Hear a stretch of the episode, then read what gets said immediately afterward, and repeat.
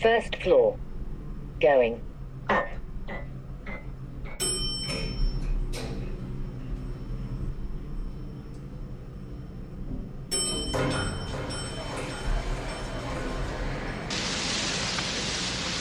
Now,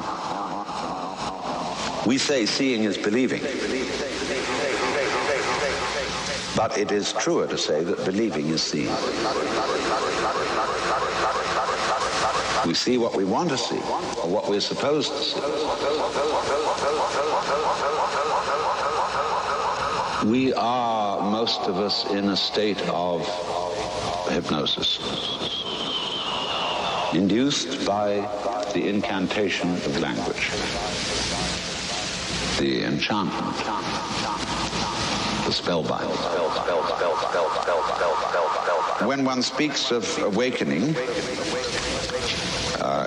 it means, therefore, dehypnotization, coming to your senses. But of course, to do that, you have to go out of your mind. Well, then, what that involves, among other things, is an awakening to true structure of your common sense.